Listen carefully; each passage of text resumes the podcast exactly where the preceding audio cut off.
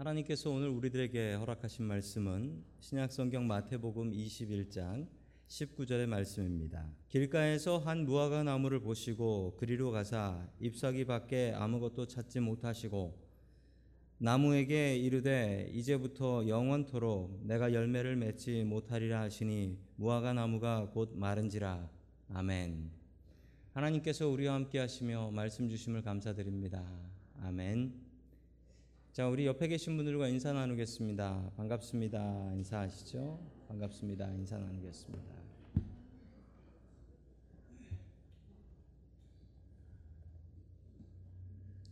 자, 우리는 계속해서 사순절 기간 동안 예수님께서 지내신 마지막 일주일을 추적해서 보고 있습니다. 자, 금요일 날은 마리아가 향유를 예수님께 바쳤고요. 토요일은 안식일로 쉬셨고, 주일날은 예루살렘 성에 들어가셨고, 어, 월요일은 지난주에 예수님께서 성전을 방문하셨던 기록을 보았습니다. 오늘은 예수님께서 무화과를 저주하신 사건입니다. 오늘 이 말씀을 통하여 우리들의 신앙이 열매 있는 신앙생활 될 수 있기를 주님의 이름으로 간절히 축원합니다. 아멘. 자, 첫 번째 하나님께서 우리들에게 주시는 말씀은 열매로 증명하라 라는 말씀입니다. 열매로 증명하라. 열매는 무엇을 증명하냐면 우리의 신앙을 증명해야 합니다. 사과나무에는 사과가 열리죠. 그런데 사과나무에 사과가 열리지 않는데 그 사과나무가 나는 사과나무요 라고 얘기를 하면은 사람들이 비웃을 것입니다. 아, 너는 사과가 나오지 않는데 어떻게 사과나무가 될 수 있겠냐 라는 것이죠. 여러분, 우리의 열매가 우리가 크리스찬이라는 것을, 우리가 바른 크리스찬이라는 것을 증명합니다. 지난 시간에 예수님께서 성전에서 장사하는 사람들의 상을 뒤집어 엎으셨습니다. 그리고 예수님께서는 배단위로 나가셨다가 다시 또 성전으로 들어오시는데, 성전으로 들어오실 때 배가 고프셨다라고 합니다. 자, 우리 마태복음 이십일 장 십구 절 말씀 같이 보겠습니다. 시작. 마침 길가에 있는 무화과 나무 한 그루를 보시고 그 나무로 가셨으나 잎사귀밖에 아무것도 없으므로 그 나무에게 말씀하셨다. 이제부터 너는 영원히 열매를 맺지 못할 것이다. 그러자 무화과 나무가 곧 말라버렸다. 아멘. 예수님께서 배가 고프셨고, 그리고 길에 있었던 무화과 나무가 있었는데 그 무화과 나무가 어떤 나무였냐면 잎사귀가 아주 많았다라는 겁니다. 잎사귀가 아주 많았다. 그러니 가서 먹을 게 있나 보니까 아니, 먹을 게 없었다는 거죠. 여러분, 농사 지어보신 분들은 이 구절을 보시면 아신다고 해요. 왜냐하면 잎사귀가 너무 많으면 열매가 없답니다. 왜냐하면 그 뿌리에서 올라온 영양소가 이게 열매로 가지 못하고 다 잎사귀로 퍼져서 그냥 끝난다는 거예요. 그래서 농사 짓는 사람들은 이 가지치기라는 걸 해서 열매가 잘 맺을 수 있게 해준다고 하지요. 이 무화과 나무는 이파리만 너무 많고, 가지치기라는 해서 이파리가 너무 많고, 그래서 열매가 없었다라고 합니다. 그러자 예수님께서 이 나무를 보고 저주를 하셨습니다. 여러분, 예수님께서 바리새인 서기관들한테 독사의 자식들아 라고 얘기는 하셨지만 이 나무한테 저주를 하신 것은 이 성경에 처음 나오는 일입니다. 여러분, 어떤 분은 이 성경 말씀을 보고서 이렇게 이해하시는 분들도 계셨습니다. 예수님께서 배가 고프면 못 참는 성격이시구나 라고 이해하시는 분. 아, 여기에 계신 분들 중에도 나는 배고픈 건 못 참습니다, 배고프면 짜증납니다, 이런 분들 계시지요? 그리고 또 어, 나는 한 끼 금식하면 죽습니다 라고 하시는 분들도 종종 보았습니다. 여러분, 예수님께서는 사십 일을 금식을 하셨는데 어떻게 그런 분이 한 끼 배고프시다고 무화과 나무를 저주하셨겠습니까? 분명히 뜻이 있으셨지요. 여러분, 무화과 나무는 저렇습니다. 저게 무화과 나무입니다. 나라마다 무화과 나무가 조금씩 다르긴 한데 저건 이스라엘에 있는 무화과 나무입니다. 영어로는 fig라고 하는데 한국말로는 무화과, 말의 뜻이 있죠. 무화과, 꽃이 없는 나무다라는 뜻이, 꽃이 없다라는 겁니다. 정말 무화과는 꽃을 볼 수가 없습니다. 그런데 무화과도 꽃은 있습니다. 무화과의 꽃은 열매 속에, 그 열매 속에 핀다고 해요. 그래서 꽃은 있는데 볼 수는 없다. 그래서 무화과라는 이름을 가지고 있죠. 이스라엘에서는 흔하게 볼 수 있는데 뭐 길에서 가난한 사람들이 저기에서 열매를 따서 먹곤 했습니다. 배고픈 사람들을 위해서 주인도 이 무화과 나무의 열매를 다 따지는 않았다라고 합니다. 저건 가난한 사람들 먹는 열매니까요. 예수님께서는 무척 가난하셨다라는 말씀입니다. 자, 성경에 이스라엘을 상징하는 나무들이 있습니다. 화면에 나오는 나무들인데 무화과 나무, 감람나무, 포도나무, 이 세 종류의 나무가 이스라엘을 상징하는 나무입니다. 그 중에 가장 대표적인 나무가 무화과입니다. 즉 무화과에 열매가 없고 이파리만 푸르르게 많다라는 얘기는 이 무화과 나무가 그렇다라는 것이 아니고 이스라엘이, 유대인들이 저 모습이라는 뜻입니다. 성전은 번지르르하게 크게 잘 지어놨지만 그 속에는 알맹이 없고 믿음 없고 열매 없더라. 이게 바로 이스라엘의 상황인 것입니다. 예수님께서는 불쌍한 무화과 나무를 저주하신 것이 아니고 그 당시 이 무화과 나무같이 겉으로는 번지르르 하면서 소갈맹이는 없고 열매도 없는 그런 유대인들, 그런 이스라엘을 저주하시고 경고하셨던 것입니다. 그런데 정말 이해할 수 없는 말씀이 있습니다. 우리 마가복음 십일 장 십삼 절 말씀 같이 봅니다. 시작. 멀리서 잎이 무성한 무화과 나무를 보시고 혹시 그 열매가 있을까 하여 가까이 가서 보셨는데 잎사귀 밖에는 아무것도 없었다. 무화과철이 아니었기 때문이다. 아멘. 아니 무화과철이 아니었는데 가가지고 열매가 없다고 무화과 나무를 저주하는 법이 세상에 어디에 있습니까? 이런 법이 이런 법이 세상에 어디 있어요? 무화과철이 아니었는데 어떻게 무화과가 있겠습니까? 그렇다고 무화과 나무를 저주하신 것을 보면 분명히 예수님께서 배고프면 못 참는 성격일 것이다 라고 또 생각하시는 분들 계시죠. 여러분, 그런데 우리가 무화과를 잘 몰라서 그렇습니다. 여러분, 무화과를 키워보신 분들도 계실지 모르지만 무화과는 참 별난 나무다라고 해요. 무화과는 열매를 두 번 맺는다고 합니다. 자, 화면에 보시면은 그 유대말로는, 이스라엘말로는 비쿠라라는 열매입니다. 비쿠라. 이게 삼월이나 사월에 열매가 맺혀요. 근데 보시기에도 저건 무화과 같지 않은데 싶으실 거예요. 왜냐하면 저게 덜 익은 겁니다. 덜 익어서 맛이 별로 없어요. 그래서 저 비쿠라라는 열매는 정말 가난한 사람들이나 따먹지 저거 뭐 다른 거 있는 사람들은 따먹을 맛이 아니래요. 맛이 없대요. 예수님께서 저걸 따드시려고, 이 삼월이니까 예수님께서 십자가에 달려 돌아가실 때가 유월절이고 그럼 약 삼월 정도나 사월 정도가 되기 때문에 이 비쿠라라는 열매가 있을 때입니다. 그래서 무화과 나무에 가서 이 비쿠라라는 열매를 찾아보니까 없는 거예요. 여러분, 이 비쿠라라는 열매가 칠월이 되면 테에나가 됩니다. 저거는 따다가 팔 수 있는 제대로 된 무화과예요. 저건 먹음직합니다. 맛이 있습니다.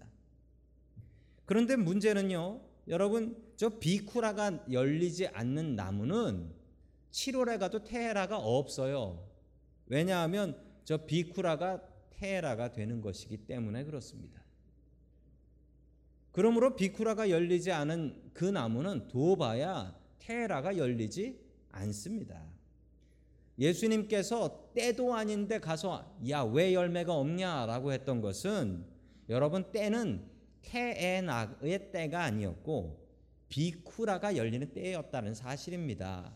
예수님께서 너무 가난하고 배고프셔서 이 비쿠라라는 열매를 따먹으려 하셨지만 없었다라는 것이죠. 여러분, 신앙생활에는 열매가 있어야 됩니다. 여러분, 우리 신앙생활의 열매는 우리가 예수 믿고 변한 것입니다. 여러분, 우리가 예수님 믿고 무엇이 변하셨습니까? 여러분, 다른 것 없습니다. 매주 주님의 말씀을 우리가 열심히 듣습니다. 들으면 내가 저 말씀대로 한 주 살아야지라고 다짐하시고 노력하십시오. 그러면 됩니다. 여러분, 한 주에 하나 바꾸는 것도 얼마나 어렵고 힘든지 모릅니다. 주님의 말씀을 주일날 들으면 내가 요번 한 주는 저렇게 살아봐야지, 저렇게 살려고 노력해야지, 안 돼도 애써 봐야지, 이 마음으로 사시면 그 삶의 열매를 거둘 수 있게 됩니다. 아주 큰 열매를 얻지는 못해도 여러분, 우리가 때에 맞게 맺어야 될 열매가 있습니다. 어린 아이들은 어린 아이 때 맺을 열매가 있어요. 학생들은 학생 때 맺을 열매가 있습니다. 교회 처음 나오신 분들은 교회 처음 나오신 분들이 맺을 열매가 있습니다. 교회 오래 다니신 분들은 오래 다니신 분들이 또한 맺을 열매가 있습니다. 여러분, 때에 맞는 열매를 맺고 살아야 됩니다. 여러분, 그런데 그 열매는 내가 정하는 것이 아닙니다. 여러분, 그 열매는 내가 만나는, 나랑 같이 사는 그 사람들이 인정하는 열매가 진짜 열매입니다. 옆에 있는 사람이 당신 교회를 다니고 예수를 믿더니 삶이 바뀐 것 같습니다, 변화된 것 같습니다. 내가 얘기하는 열매가 아니고 옆에 사람이 인정하고 옆에 사람이 평가하는 그런 열매입니다. 여러분들은 예수님을 믿고 무엇이 변하셨습니까? 열매 맺고 사는 저와 여러분들 될 수 있기를 주님의 이름으로 간절히 축원합니다. 아멘. 두 번째, 하나님께서 우리들에게 주시는 말씀은 성령의 열매를 맺으라 라는 말씀입니다. 여러분, 교회 다니면서 우리가 맺어야 될 열매가 있습니다. 그 열매는 무엇일까요? 자, 그 열매가 무엇인지 잘 정리되어 있는 성경이 있습니다. 갈라디아서 오 장 이십이 절부터 이십삼 절까지 말씀입니다. 우리 같이 봅니다. 시작. 오직 성령의 열매는 사랑과 희락과 화평과 오래 참음과 자비와 양선과 충성과 온유와 절제니 이 같은 것을 금지할 법이 없느니라. 아멘. 성경 공부를 하면서 이 성령의 아홉 가지 열매를 놓고 어, 당신에게 더 필요한 열매는 무엇입니까? 당신이 어, 맺고 싶은 열매는 무엇입니까? 라고 물어봤더니 어, 성경 공부를 하던 어떤 분이 이거를 고르셨습니다. 저 아홉 개 중에 고르지 않고 뒤에 있는 저는 이 같은 것을 금지할 법이 되겠습니다 라고 얘기하셨습니다. 다른 사람 방해하겠다는 거예요. 여러분, 저 아홉 가지 열매는 너무나 잘 정리되어 있습니다. 여러분, 저것을 쉽게 외우시려면 앞머리를 따서 사희화, 오자양, 충원절 이렇게 외우시면 쉽게 외워집니다. 웃으시지만 저렇게 외우신 분은 기억하시고 저렇게 외우지 않으신 분들은 절대 기억 못하십니다. 자, 세번역 성경에 보면 사랑과 기쁨과 화평과 인내와 친절과 선함과 신실과 온유와 절제다라고 이야기합니다.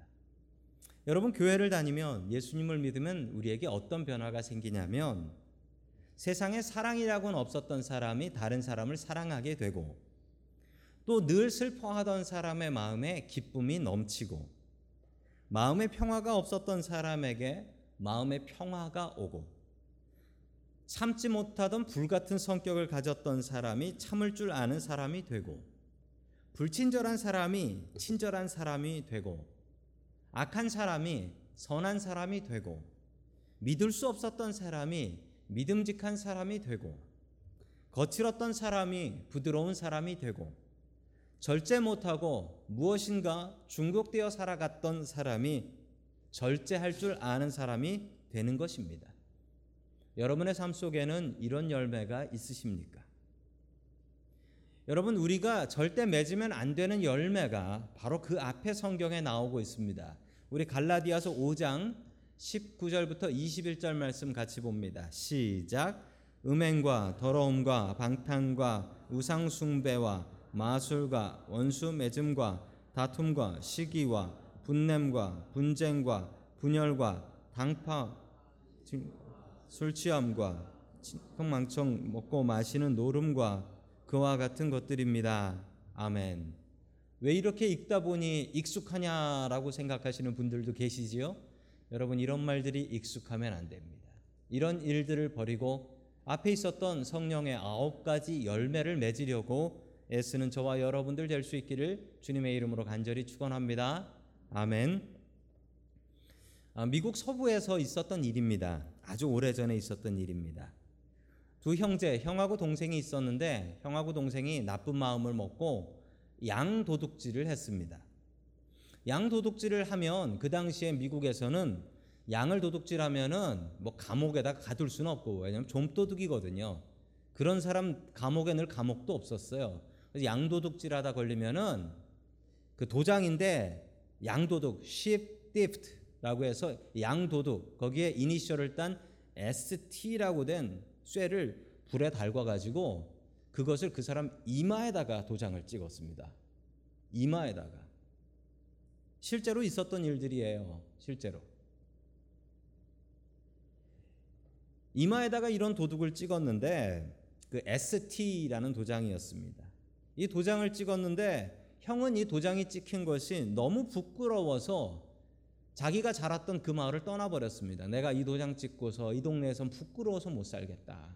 그래서 이 동네 저 동네를 떠돌다가 자기도 알지 못하는 동네에서 길에서 얼어 죽었습니다. 그래서 알지도 못하는 마을에 그냥 묻혀버린 거예요. 반대로 동생은 나는 고향을 떠날 수 없고 내가 잘못한 것이니 회개하겠다라고 해서 그날로 교회에 가서 하나님 앞에 무릎 꿇고 하나님 내 죄를 용서해 주십시오. 기도를 하니 용서의 확신이 있었어요. 그러나 하나님께서 용서하신다고 될 일이 아니었습니다. 왜냐하면 내가 이 마을에서 못된 짓을 했지 않습니까? 내가 이 마을에서 못된 짓을 했잖아요. 그래서 나는 이 마을에 회개하며 살겠습니다. 이제부터 이 마을에서 남들이 하지 않는 지저분하고 더러운 일은 제가 다 하겠습니다. 그래서 길에 누가 더러운 것을 놓고 가면 다 청소하고 그 동네에 굳은 일, 싫은 일, 나쁜 일은 이 사람이 다 했다고 해요. 수십 년이 지나서 이 젊은 청년이 할아버지가 되었습니다. 세상이 바뀌어서 더 이상 양도둑질을 했다고 해서 이마에 도장 찍어놓는 그런 일도 하지 않게 되었다라고 합니다. 그 동네에 새로 태어나서 자란 어린아이가 있었는데 어떤 할아버지가 이마에 에스티라고 써져 있는 것, 써져 있는 도장이 찍힌 채로 다니면서 다른 사람을 도와주는 것을 보았습니다. 그리고 이 아이가 자기 아버지에게 물어보았죠. 아버지, 저, 저 할아버지 이마에는 왜 에스티라는 도장이 찍혀 있습니까? 라고 얘기하니 그 아버지가 이렇게 얘기했대요. 저 할아버지가 어떻게 사는지 네가 한번 보아라. 저 할아버지의 에스티는 분명히 세인트의 에스티, 성인의 에스티가 분명하다라고 얘기를 했다고 합니다. 여러분, 우리가 예수 믿으면 이런 변화가 있어야 됩니다. 양도둑 같은 우리들이 주님 만나서 변화되어 다른 사람의 입에서 저 사람의 에스티는 성인, 세인트의 에스티가 분명하다. 여러분, 우리가 맺어야 될 열매, 아까 아홉 가지 그 열매입니다. 성령의 아홉 가지 열매를 우리의 삶에서 맺으려고 애쓰며 살아가는 저와 여러분들 될 수 있기를 주님의 이름으로 간절히 축원합니다. 아멘. 세 번째 마지막으로 하나님께서 우리들에게 주시는 말씀은 어떻게 하면 그 열매를 맺고 살 수 있을까요? 여러분 잘 압니다. 교회 다니면 변해야 되고 교회 다니면 착하게 살아야 되고 교회 다니면 저런 열매 맺어야 된다는 거 압니다. 교회 다니면서 저런 열매 맺지 못하니 더 마음이 아프고 내가 뭐가 잘못돼서 이렇게 똑바로 열매를 맺지 못하는 것일까? 여러분 속으로 자괴감 있는 분들 있으시지요? 여러분 어떻게 하면 될까요? 첫 번째 열매 맺는 방법, 주인을 바꿔야 합니다. 주인을 바꿔야 돼요. 저도 세탁소에서 일을 해봤는데 세탁소에서 제가 일을 하는 첫날 손님들이 와서 제일 많이 물어본 말이 있었습니다. 뭘 물어봤냐면 주인 바뀌었냐? 이거 물어보더라고요. 주인 바뀌었냐? 이걸 물어봐요. 아니 뭐 세탁물 맡기고 가면 되지 왜 주인 바뀌었냐를 물어보나 싶었더니만 알게 되었습니다. 주인 바뀌면 가게가 바뀌기 때문이랍니다. 주인 바뀌었나? 여러분 가게들마다 주인 때문에 잘 되는 경우 있고 주인 때문에 안 되는 경우 있습니다. 딱 하나 주인 바뀌었는데 정말 안 되는 가게인데 좋은 주인이 들어오고 나니까 아니 그 가게가 잘 되더라는 거예요. 반대로 잘 되던 가게가 주인 하나 바뀌니까 안 되기도 합니다. 여러분 딱 하나 바뀌면은 주인 바뀌면 가게 바뀌어요. 속으로 이런 생각하시는 분들도 계실 것입니다. 우리 교회도 담임 목사 하나만 바꾸면 이라고 생각하시는 분도 계실지 모르지만 저는 이 교회의 주인이 아닙니다. 종입니다. 신앙생활에서 제일 중요한 것은 주인을 바꾸는 것입니다. 주인 바꾸면 실패하던 삶이 성공의 삶으로 바뀌어갑니다. 여러분 주인 때문입니다. 여러분 주인 하나 바뀌면 실패하던 인생이 성공하는 인생이 될 수가 있습니다. 반대로 주인 하나 잘못 들어오면 성공하던 인생이 실패하는 인생으로 나아갈 수도 있습니다. 여러분 아주 쉬운 방법은 내 삶의 주인을 바꾸고 내가 주님의 종으로 살아가는 것입니다. 여러분 그러면 간단하게 해결나는 일입니다. 여러분 요한계시록 삼 장 이십 절 말씀 같이 봅니다. 시작. 볼지어다 내가 문 밖에서 두드리노니 누구든지 내 음성을 듣고 문을 열면 내가 그에게로 들어가 그와 더불어 먹고 그는 나와 더불어 먹으리라. 아멘. 여러분 예수님을 주인으로 모셔야 합니다. 주님께서 내 마음 바깥의 문에서 두드리시며 문 열어줘. 여러분 그 문 열어주면 주님께서 내 마음속에 들어오시고 내 주인 되시고 주님과 함께 더불어 살 수 있다라고 성경은 분명히 말씀하고 있습니다. 여러분 그 주인 들어오시면 우리의 인생 바뀝니다. 바뀔 수밖에 없습니다. 그 주인이 워낙 능력 있는 주인이셔서 그렇습니다. 여러분 주인 바꿔서 우리의 삶에 열매 맺을 수 있기를 주님의 이름으로 간절히 축원합니다. 아멘. 네, 마지막 열매 맺는 방법은 붙어 있는 것입니다. 붙어 있으면 열매 맺을 수 있습니다. 붙어 있어야 합니다. 자, 우리 요한복음 십오 장 사 절 말씀 같이 봅니다. 시작. 내 안에 머물러 있어라. 그리하면 나도 너희 안에 머물러 있겠다. 가지가 포도나무에 붙어 있지 아니하면 스스로 열매를 맺을 수 없는 것 같이 너희도 내 안에 머물러 있지 아니하면 열매를 맺을 수 없다. 아멘. 붙어 있는 게 제일 중요합니다. 붙어 있는 게 제일 중요해요. 자, 붙어 있는 게 쉽지 않습니다. 그러나 붙어 있어야 합니다. 여러분 회사에서 아이 더러워서 회사 못 다니겠네 라고 관두면 안 됩니다. 여러분 붙어 있어야 월급 나옵니다. 교회 생활을 하다 보면 야, 이 교회도 참 붙어 있기 힘들다라는 생각할 때가 있습니다. 뭐 인간관계가 힘들어서 사람 때문에 여러분 교회에 붙어 있기 힘들 때가 있습니다. 여러분 그러나 붙어 있어야 구원받고 붙어 있어야 열매 맺을 수 있습니다. 여러분 학생도 마찬가지입니다. 아이고 우리 선생님이 마음에 안 들고 친구들이 마음에 안 들고 그래서 학교 다니기 싫어요. 여러분 아이들이 그렇게 얘기할 때가 있습니다. 여러분 그러나 학교도 열심히 붙어 있어야 졸업장 받을 수 있습니다. 저는 어떻게 공부는 못했는데 열심히 학교에 붙어 있다 보니까 이 박사학위까지 붙어 있을 수 있었습니다. 잘해서 그런 게 아니라 붙어 있다 보니 그렇게 되었습니다. 여러분 붙어 있는 게 중요합니다. 예수님께 그냥 붙어 있으면 됩니다. 그러면 열매 맺냐고요? 여러분 그럼 열매 맺습니다. 왜냐하면 우리 예수님이 워낙 능력 있는 분이시니까 워낙 강력하신 분이셔서 여러분 그분에게 붙어 있으면 열매를 맺지 않을 수가 없습니다. 저절로 열매를 맺습니다. 여러분 오늘 성경 말씀에 그냥 그대로 나와 있습니다. 붙어 있으면 스스로 열매를 맺을 수 있다라는 거예요. 붙어만 있으면. 어느 시골에서 있었던 일입니다. 시골에서 농사 짓는 분이신데 교회를 다니기 시작하셔서 교회 열심히 다녀서 교회에서 집사까지 받으셨습니다. 맨날 술 먹고 마누라 때리던 사람이 교회 다니기 시작하고 나서 사람 바뀌었다, 착한 사람 되었다, 완전 다른 사람 되었다라는 소문이 동네에 퍼졌습니다.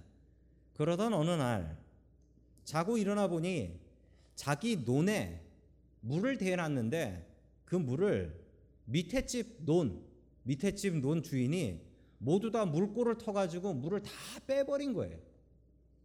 아니 뭐 사람 착해졌다, 사람 바보 됐다 뭐 이런 얘기를 듣고 나니까 논에 있는 물을 훔쳐가도 될 거라고 생각한 겁니다.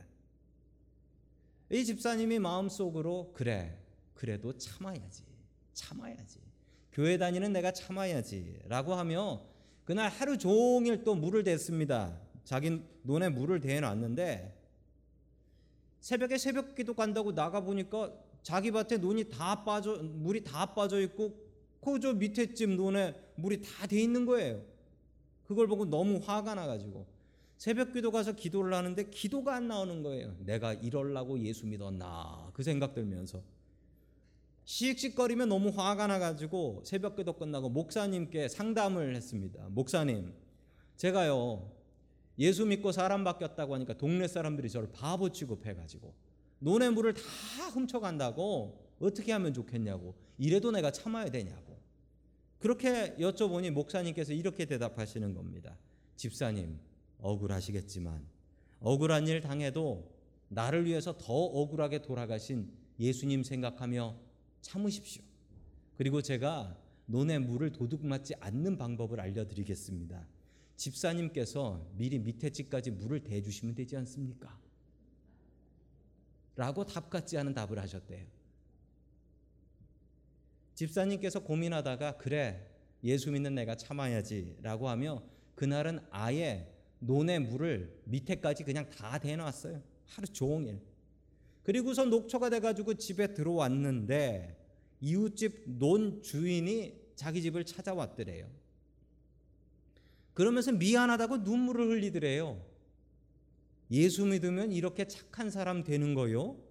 그 예수 나도 좀 믿어봅시다 라고 하며 그 주부터 같이 교회 다니게 되었답니다.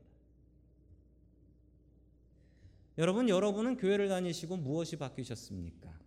예수님을 믿고 나서 무엇이 바뀌셨습니까? 열매 없는 부끄러운 크리스찬 되지 마십시오. 열매 없으면 아무도 우리를 크리스찬으로 알아주지도 않습니다. 선한 열매 맺으십시오. 잠시 전에 보셨던 성령의 아홉 가지 열매 마음속에 새기시고 내가 저렇게 변해야지, 바뀌어야지 라고 다짐하며 살아가는 저와 여러분들 될 수 있기를 주님의 이름으로 간절히 축원합니다. 아멘.